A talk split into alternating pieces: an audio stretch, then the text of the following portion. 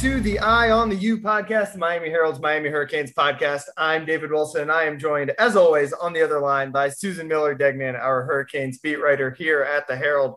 Susan, you're joining us from vacation this week. Another vacation. Yeah, it's it's, it's the summer tour, the summer yeah. vacation tour. Yeah. Right now, I'm I'm I'm usually in parts unknown in the Northwest, but not, not now. I'm closer where I grew up in the in the Northeast um, a little higher elevation, a lot of land, really beautiful. I'm in New York. I'm, I'm even though I grew up in New Jersey, I'm in New York. Um, in Westchester County, it's it's absolutely gorgeous where I am. So, um, yeah, there's like yeah. what you can, no cars around and a lot of green, a lot of woods. It's very pretty. Well, uh, thank you for joining us this week because we actually have a lot to get to. We're going to talk some recruiting in the second half of the episode. Um, you wrote a story about Jacurri Brown, uh, mm-hmm. the quarterback committed in this class. Um, we will talk about that and kind of your impressions from talking to him. Um, overall, just kind of a really busy recruiting weekend and, and Paradise Camp coming up soon. Um, so that's definitely been kind of the story of June. But the other, the the biggest story around college football this the last two weeks, basically. And it's something we didn't talk about last week. I think maybe the all the stuff kind of started happening right after we recorded. Uh, mm-hmm. playoff expansion. Um, the 12 team playoff at this point seems like an inevitability.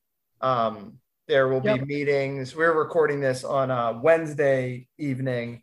Uh, there will be meetings in um, Chicago, the the playoff committee um, on Thursday and Friday. They'll make a final proposal to the College Football Playoff Board Board of Managers, who are scheduled to meet uh, June 22nd in Dallas. Uh, so what is that next Tuesday? Um, and by then we could have an official, everything official. But it, it seems like we are headed in the direction of a 12 team playoff uh, in which the six highest ranked conference champions would be guaranteed berths. Um, and then obviously some uh, conference runner ups. Uh, quite a few of them will, will get a chance to um, play up for a national championship. Uh, initial impressions, you like it? I like it. Yeah, I think the more the merrier. Um, I think I, I knew it was I knew it was going to happen, didn't you? Eh, you know, people used to say, you know, many years ago they said it'll never happen. It'll never happen. Too many games you know, the school getting in the way, although I'm not sure how many extra games this would mean as far as school goes and things, but um, yeah, I think it's great. I mean, they do it, you know, in the in the FCS, and um, and it's it's fun and it's yeah, really fun. It's really also fun. It, it, also it keeps it more exciting. I think m- more teams then have a chance to get in there. It's more relevant. Um, uh, there's you know there's still going to be arguments. There's still definitely going to be arguments about who got in. Um, i just i think it's a great idea actually. Yeah um, I, I kind of lean toward the eight that we just skipped right over um, with the same idea of like six highest ranked conference champions basically making it.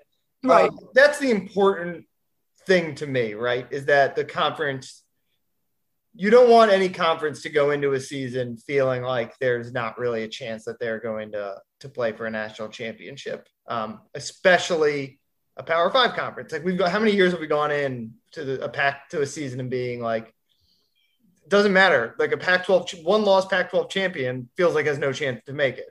Um, you know, even last year USC was like undefeated going into the I think last week or second to last week of the regular season, and we're only like number seven or eight or something. And it was like, what are we even doing here? Like that, if you're gonna knock a, a team that is ostensibly one of your Power Five conferences, one of your team conferences that is big money, considered good enough to like get a guaranteed um, New Year's Six bowl berth, and considered a you know a team, obviously a league that has a lot of history and, and historically great programs. If we're just ignoring them, then the the playoff, the 14 playoff was, clearly broken.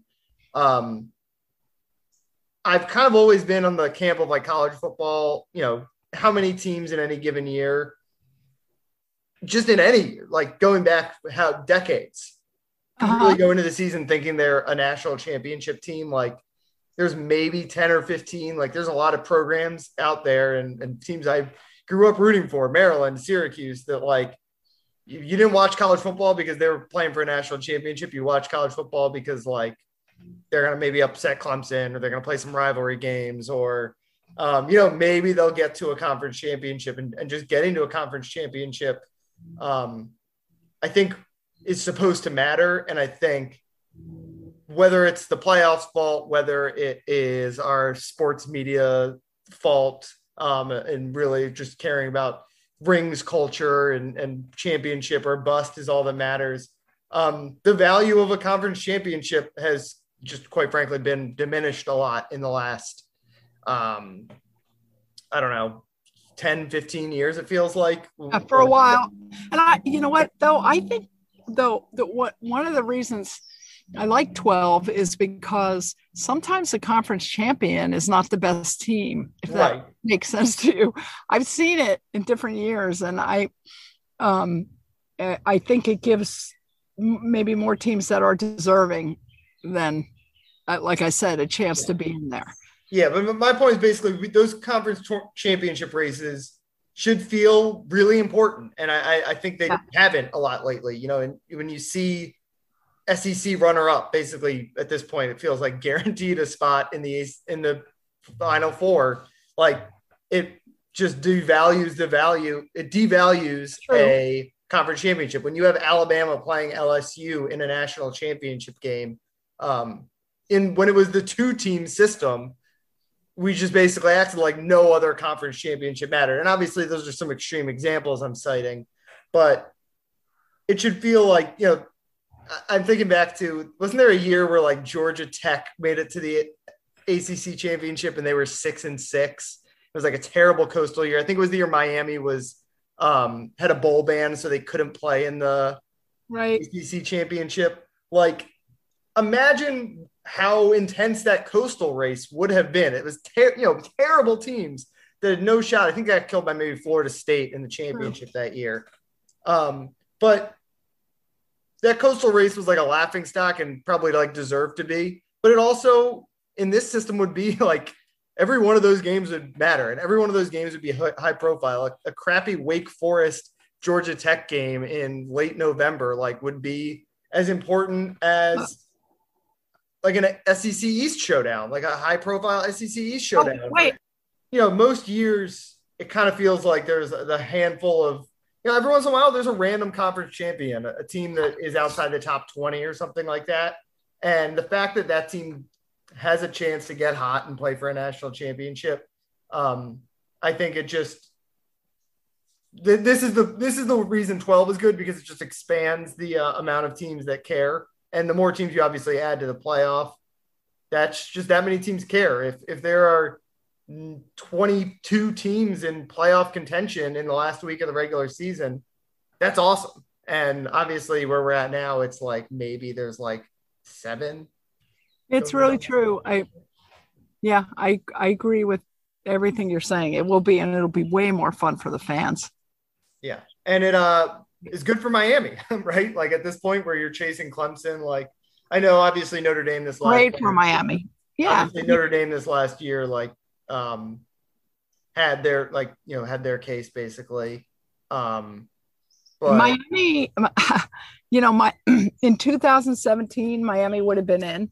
Yep. Um when they went 10 and 0 and then they ended up losing the last three games but um uh, you know they they would have been in there in one of the games. Um, and I, I think ESPN had some uh, some uh, scenarios of you know what would have happened.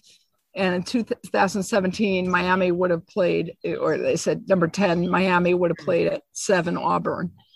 Um, it's pretty cool to think of that. And last year, right, going Miami was was right in there uh, you know, going into the, the final regular season game against North Carolina. And UM was ranked number 10. North Carolina was 17 with the, well, by the college football playoff committee, right? Yeah. Selection committee. And all you UM had to do is win. And um, And yeah, that was a game too. blew it. That was a game a lot of people probably looked at, you know, and obviously Miami fans cared. It was a top 20 matchup.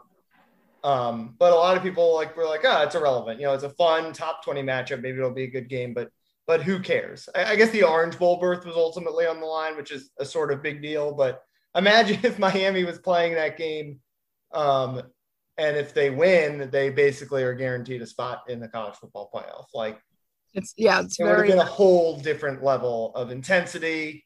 Um, and again, like maybe the playoff has caused some of these problems by just and the playoffs and ESPN. I think they've even been pretty open about this. Like maybe we screwed up and like made the playoff too big a deal. The the nonstop coverage of the playoff has turned people off of the you know the the smaller games that matter a lot to a small subset of people, but ultimately, like if you, all you care about is who wins the national championship. Yeah. Um, but this is a good antidote to it, and one that I think people have always felt was fair. I think. Right? Pe- listen, I think people were turned off to the other games anyway. I think so too. I, yeah, I think it's a I, problem of just the way people. It's the it's the way like not, the world has been nationalized, right? In the in the 1990s or whatever, before like everyone was on the internet and knew everything that was happening all the time, you really cared about right. your regional rivalries and just you know your team schedule. Um, but as obviously like ESPN and if it's not a big deal, it's nobody cares. That, if it's not a big deal, and I that's just society. It's rings culture in the NBA. It's um exactly. It's just people. You know, there's more important there's there's other things to sports other than who wins a national championship or an NBA ch- title or a Super Bowl. Um, but yeah, a lot of people obviously just care about that. And but this is the best antidote I think uh, they could come up with to if that is just the way that people are wired, which I kind of think it is. Obviously, I have no proof of this, but I kind of think it is. Then this is an antidote to just make more games feel like they actually matter to the national championship picture. Yeah, exactly. And and also they can keep the bowls you know having significance if if they do have some of the games and they will for sure yeah. in in the bowl games right so like right now there's the rose sugar orange fiesta peach and cotton um, in the cfp the college football playoff that rotate to host the semis and and these same bowls could could could host games i know there's some debate on um, i guess in the 12 in the 12 um, the first round, the play in, the five versus 12. Well, the first play, right. But the top four would get a bye. Right. And, it was and then everyone else plays at higher seed home site in the play in round. And then, yeah, which is kind of interesting because, in a way, that so the top four, and we were talking about this before, um, yeah, they they get a bye, but they also don't get a chance to get that first game at their stadium. Yeah, it's a huge football advantage. Although, um, it's probably not a financial advantage, though. Yeah, but David, they're gonna. They're. Are you kidding? They're gonna figure out a way that the top four doesn't lose. Don't lose. You know those doesn't teams lose that revenue. Yeah. yeah, they're definitely gonna do, do something where they split the revenue. Don't you think? I would think I, so. But even so, it's like how fun would it be to play in a playoff game in front of your home crowd? Like yeah, it would be pretty amazing, actually. Like yeah. it's a good recruiting pitch for like perennial number five Texas A&M. Like, hey, we might not ever be a top four seed, but you're gonna have to play a lot of playoff games at home at Kyle yeah, Field. That that's true. That it'll be very interesting to see how they finesse this a little bit. Yeah, that, that's I think uh, as we say that this is basically inevitability. The, the details that feel like they're inevitable are the 12 team playoff, the six highest seeds high seeded conference champions get an automatic berth. Um, right. Those all feel like they're set. I think the question is going to be well, obviously, when are we going to start this? And then what are they going to do at the home sites? Because as you said, like no one's going to care about once you do this. I know a lot of people don't care about the bowls anyway. I love bowl season because I don't know. I think Me it's. Uh, there's a lot of entertaining football that is happening all at once, and you can tune out of what you want. But I think a lot of people are gonna like really not care about the Bulls anymore once this playoff exists. Um, you know, so they got to have basically all the, the New Year's six bowls we have now. They've all got to be part of this, and that's that's the tricky part of why you need to have quarterfinals and semifinals both be um, part of this because that'll let you get all your New Year's six bowls hosting every year. um, rather than sticking the Orange Bowl one year with a non-playoff game or whatever, and they feel screwed because no one's gonna watch like number thirteen uh, Auburn play against number twenty-two uh, Georgia Tech or whatever. And they're still and they're still gonna use the uh, the selection committee. Yes. So I, you know, they're still keeping yeah. a lot of the same elements in this. Yeah, so it does still have that little bit of like um subjectiveness obviously like that was always kind of an issue. It's been an issue with this forever is the subjective nature keeping like boise state out of the um out of the national championship picture. So there is still some of that subjective nature but obviously the six highest ranked conference champions give it gives it that objectiveness that uh college football postseason just has pretty much lacked forever where you know, right. if you're good enough, you're now going to get in, basically. And it keeps you know, the only way you go undefeated now and not get in is like if you're from a really small conference that really didn't play anyone, like a like a, a I don't even know, like a Sun Belt team that just plays no one. Like if you go undefeated, maybe you're not going to be in that top 12, top top six highest ranked conference champions. But for the most part, if you do your do what you're supposed to do and win every game you play and beat every team in front of you, you're going to get to the playoff. And obviously, that just hasn't been the case a lot in a lot of college football's history. So, above all else, that's why I like it, right? Yeah, I I I'm I'm very very much looking forward to it. Um, I think Miami has has a much better shot, and if they can, if Miami can, uh, you know, can can get back to somewhat where they were you know they maybe they wouldn't have to be you know the, the top but to get in there is is the key to get into the you know the top 12 and i there's no reason miami shouldn't be shouldn't be you know in the race pretty much every year. Yeah, um, definitely. so uh yeah i'm I knew it was going to happen, and uh, and yeah, I'm I'm I'm looking forward to seeing it. They're really seemed to happen fast, though, didn't it? yeah, yeah. I mean, like I like I said, I'm shocked they just skipped right over eight. Like they just went four to twelve. Like that's pretty big expansion happening out of nowhere. They must have been talking about this for a while that we didn't know. Yeah. I don't. I I guess I they somebody had to keep it quiet. Yeah. So and think about the money they're going to make. By the way. Yeah, yeah. I think obviously that's a big part of it. It's also a, a good uh, boon for the ACC is that apparently there's as of now, again, a lot of this can change as they go through negotiations. There's no carve out for Notre Dame, right? There's no like, you know, the current system, right, has like for the Orange Bowl, it's like highest ranked ACC team or Notre Dame or whatever. There's no special carve out for Notre Dame in this um, current system or current proposal, which means like if Notre Dame was higher ranked than, let's say Notre Dame finished 13 and was higher ranked than the sixth ranked sixth highest ranked conference champion or whatever, they wouldn't be guaranteed. Like you would still have to go down and find UCF or whatever at 16. Um, right. There's a, there's a big incentive for Notre Dame to potentially join the ACC or join a conference. And obviously the ACC is in pole position for that. And you know, the ACC would love that. And they'll never, yeah. And that, yeah, I, I don't know. I don't, that, I bet that happens one day. I'm not, yeah. I'm never going to say never again, I'm never going to say never, but you know, Notre Dame wants to stay independent. They're now they're not going to be playing uh, uh, that first game. They'll never play that first game on the first weekend of December, right? Yeah, I don't, I don't, I don't think they'll be able to play. So, um, because there's they're not playing for a conference champion. Yeah, I guess like unless they play like BYU or another independent. Yeah, but I don't, I don't. So, um, they can get a home game as a number five seed. Yeah. And then they have another, and they also have an extra week of rest. Yeah. So, um, yeah, I mean, you know, Notre Dame, they'll find a way. Yeah, well, we'll see how this changes, but uh, either way, pretty excited. Um, like we said, it's Miami would have had a lot more like really exciting, high profile games. I think uh, in the last couple years, if if we had had this all along.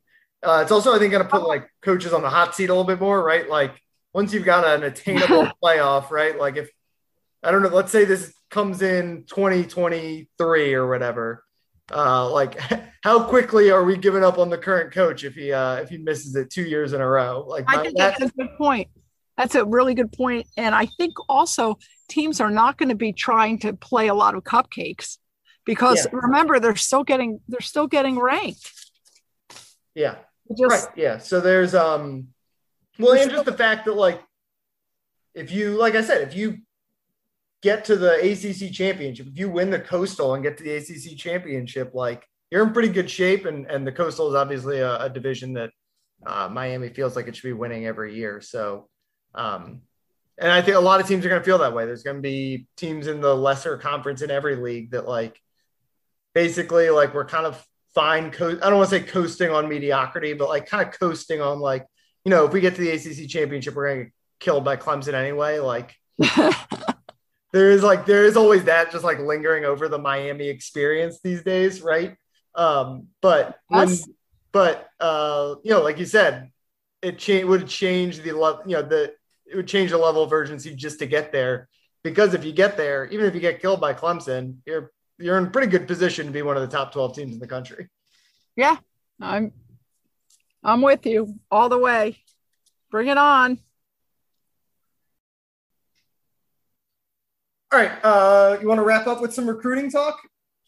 Sure. Let's I know uh, you you you always like to lean on me a little bit here, but I'm leaning on you this week because you actually talked to Jacurri Brown um, coming off his official visit, uh, a recruit that I've actually not talked to uh, in this whole process.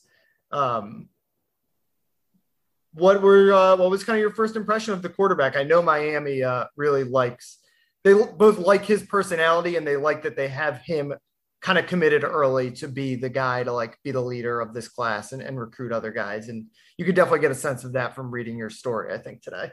Yeah. Uh, my impression is he's um, very outgoing, uh, very vocal, very very friendly and i you know maybe maybe because it's early you know and he's going into his senior year um and i also he's very confident um uh he he thinks he's really good and uh just for i've never seen him in person but i have seen uh, you know a lot of the video and uh and he he does look very good. He looks strong um he told he looks he looks bigger than I mean I think he's six he said he's six four and about 208 when they weighed him he said they weighed him you know when he was on his official visit last weekend. Um, but he looks kind of sturdy. Um, he he he runs a lot. Um, he's very excited about coming. He's trying to he's helping with recruiting. Um, and uh, he was he was he loved Miami, you know, like they all do. He didn't, he said he had, if, if anybody sees my story, he had never eaten lobster before and got to eat uh, lobster uh, with a steak. Um, he, he was very impressed. Were they taking Rusty Pelican, right? yeah, they took him to the Rusty Pelican. He had surf and turf. I think he had lobster tails and and steak. Um, but he said, and he said there was some green stuff on his potatoes. He said, I think it was asparagus. It's pretty funny. And um, he talked about the cruise ships and he told Coach Diaz they were riding together one night alone in Diaz's car was Diaz was driving and he told him that boy you know it'd be kind of cool if I if I could invest in one of those cruise ships. And I he told me that and I was thinking, I don't think he realizes how much money that might take in a cruise ship. And um uh he was just uh he was young and impressionable and and and hyped up. He said he's he told me he's kind of mellow and doesn't do a lot of trash talking on the field and he you know he keeps his composure. I'd have to see that. I haven't i haven't actually seen him in action. Um uh, you know he seemed pretty you know vibrant to me put it that way. Um it, uh, one thing that i think is really interesting and I, I can never really understand this but then again i'm not you know getting recruited i'm not one of the best players in the country you know i don't have five official trips um, available to me if i want to take them um, so he's committed to miami already but he he might. It, it, I felt like he might take some other trips, Mhm. and whenever I hear that, um, I can't help it, but like a you know, like a sig, like a boom, boom, boom, some kind of Yeah. Well, you know, Miami doesn't like that either. They've made kind of a point of that. They don't. I think Oh, Clemson not specifically. kind of. I Oh think my Clemson God. specifically outlaws it. Like if you are committed to them and you take an official visit somewhere else, they're going to drop you. Yeah, I Miami mean, isn't there, but they really do not want guys taking officials. I mean, it looks- look, I, I, And this is obviously a unique situation with COVID and a lot of guys like Yeah, that's what he said. He told I said that's what he told me. He said, "Well, with COVID, he wasn't able to visit places. So then why? You know, I didn't.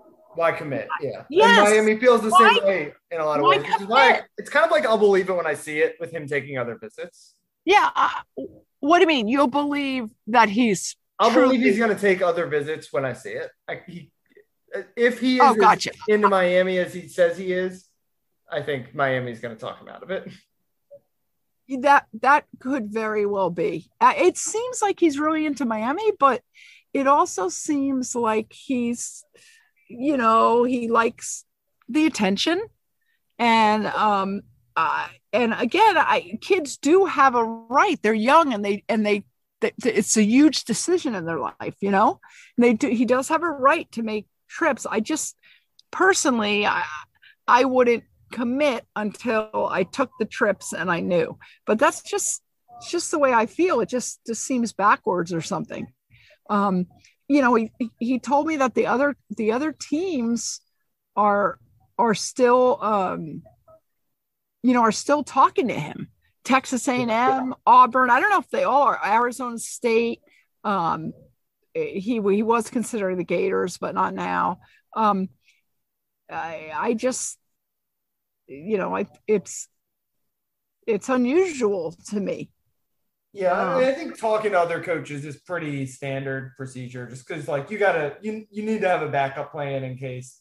yeah you do that's a that that, that, that is definitely true that that is true i Yeah, just I'll- I'll- again, I'll, like I said, I'll, like I said, I'll believe it when I see it on the visits. I mean, you you look at some of those other schools that he's then why would he say that why would he say that Because he's young and thinks he's gonna do it, and then as he starts to think about it more, that could be Right. yeah that could be he said i mean he says he's locked into um so um and- but it is interesting that he's even saying that because I think, I think a lot of, um, you know, I think a lot like I think Tyler Van Dyke, for example, when he committed to Miami, he I don't think he took another visit. Um, Jacurri is in an interesting spot, like I said with COVID. I mean, Miami was his first official visit, um, but he, it's not like he didn't have chances to take some beforehand, right? He could have gone to Florida and Texas A&M the two weekends before or whatever, the week before, um, but he didn't. So, yeah, Yeah. know.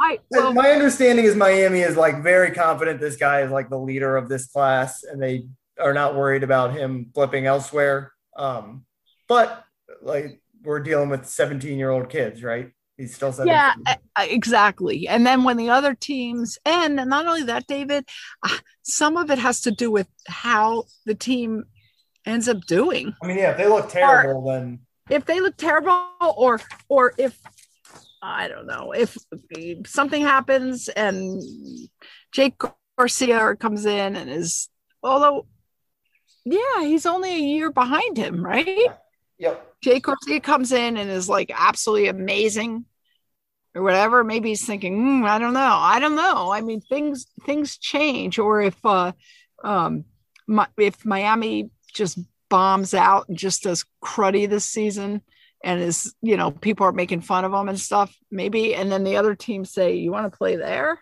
Yeah. i just don't trust this recruiting business so yeah, you um, can never trust it until it's uh all signed on the dotted Right. line, right? But but uh, I yeah, but I I I liked him. He was very nice. He thanked me for the story. Um and uh yeah, he was I I I liked him. Um but he's 17 and we'll see. We'll see where it goes.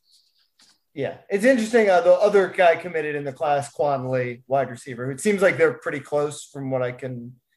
Uh, I know they like they don't know each other well, but I, I mean, it seems like they were obviously spending a lot of time together this weekend as the two, um, mm-hmm. as the two commits. Quan Lee coming off that visit, uh, like did the whole like shutting down my recruitment. Like that obviously doesn't really mean anything because it's not like he can sign right now, but basically, you know, he said he's not taking other visits, all that kind of stuff. And the fact that Jacurri didn't is is noteworthy. But again, like I'd be pretty surprised if he doesn't wind up in this class. Obviously, barring like something like you were saying, like a terrible season for Miami or Manny Diaz getting fired or oh yeah, he did say that to me by the way. Yeah, he said the the only I, I think I wrote that the only way he would decommit yes uh, would be if there were some major coaches getting leaving, leaving, or getting fired, or leaving, or whatever. I mean, probably getting fired. I don't know. And um, so we talked about that, um, and he and he also said that that there are going to be other kids uh, committing soon enough, but we'll see on that also.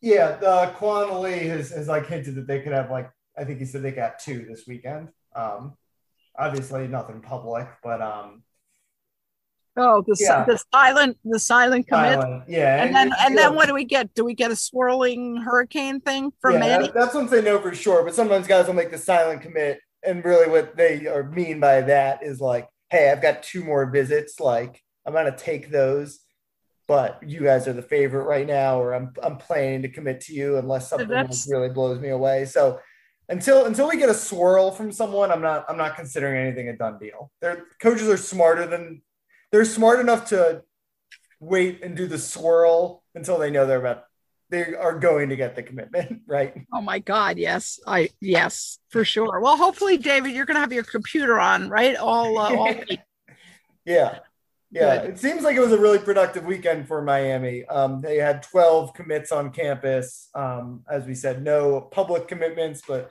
uh, as you're saying, the hints of the the silence um, I think I said 12 commits, 12 recruits on campus, the two commits, uh, a five star defensive tackle, Bear Alexander.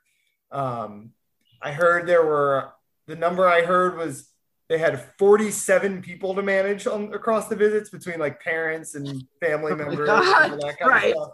So right. it was a, a really busy one. Um, you can understand the, the stress that the uh, Miami coaching staff is, is probably under over the weekend, trying to manage that many bodies.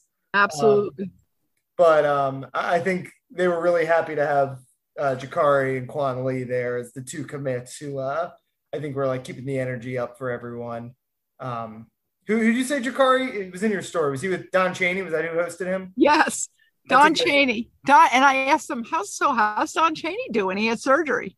I saw him out of the camp the other day. I actually didn't get to talk to him, but he looked, he was, he was refing. You know, they have all the players ref if they're seven on seven. Yeah, I saw a picture of that. He looks pretty good.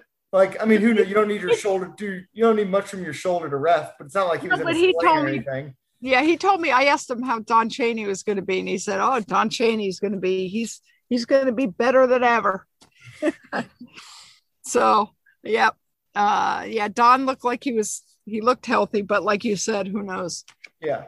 Um, but yeah, I, I, think they're really happy with how the weekend went, even though they didn't get any commitments. Um, I, I, it seems like July, and and I think one of the recruits even tweeted, like someone tweeted, like looks like July's gonna be busy, and one of the recruits was like, you know it or whatever.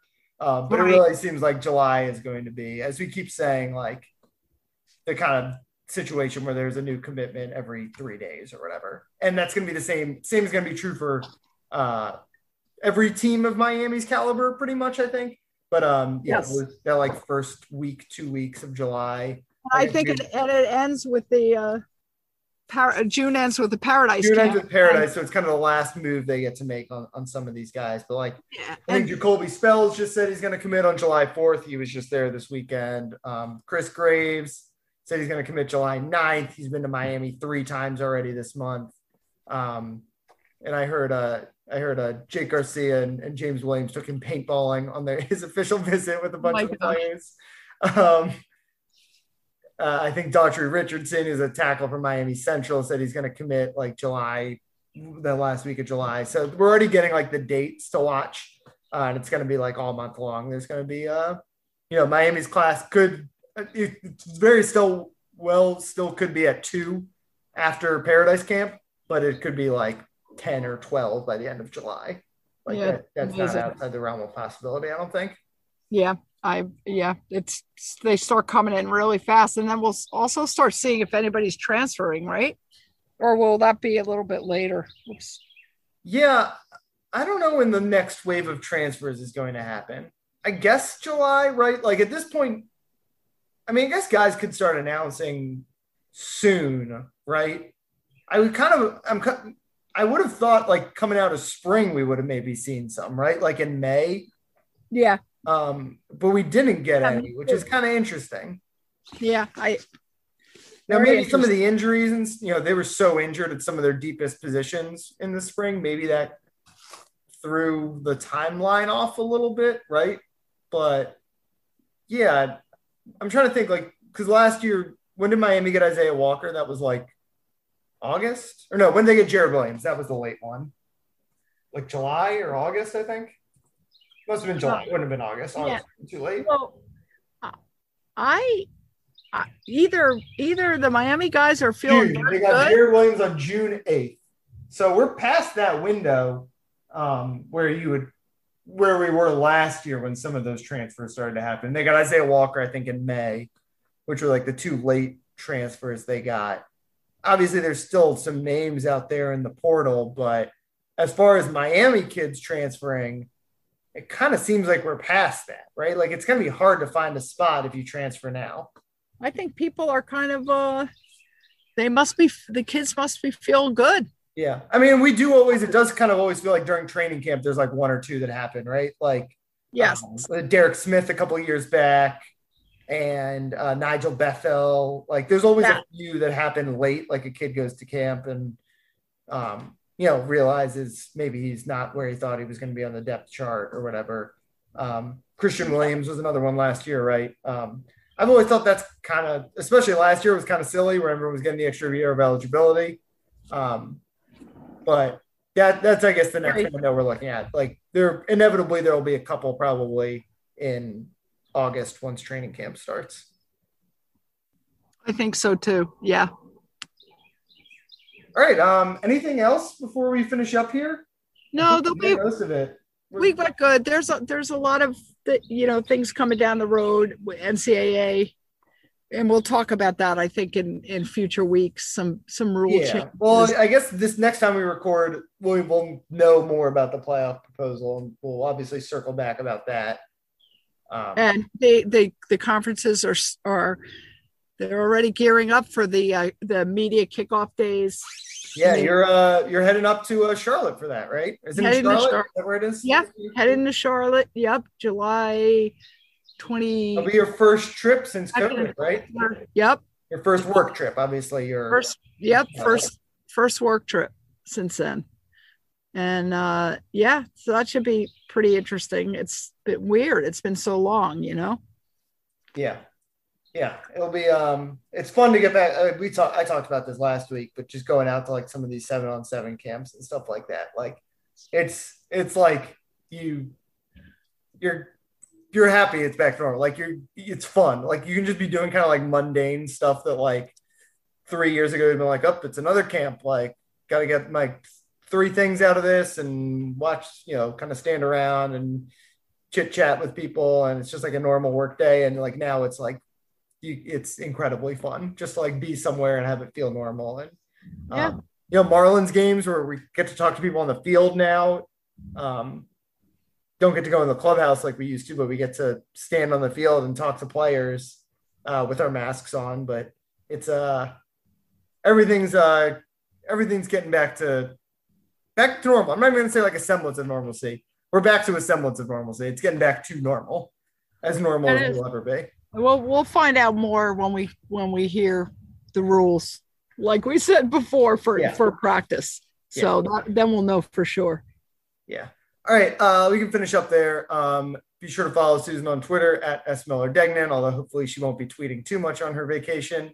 um, but you can check out her story about Jacurri Brown. Uh, she obviously tweeted that out, and you can check out MiamiHerald.com to find that. Uh, you can follow me on Twitter at DB Wilson2. Um, it is recruiting season, so I've been writing a lot about that. I checked in with five star uh, defensive end Shemar Stewart from Monsignor Pace, who is uh, at Miami on Sunday. um, and has visited three times already this month. So good news for Miami on that front, although there's a long way to go in that recruitment. I talked to Kamari Wilson, a five star safety uh, from IMG Academy, uh, who I learned is Albert Wilson's cousin, Miami Dolphins wide receiver.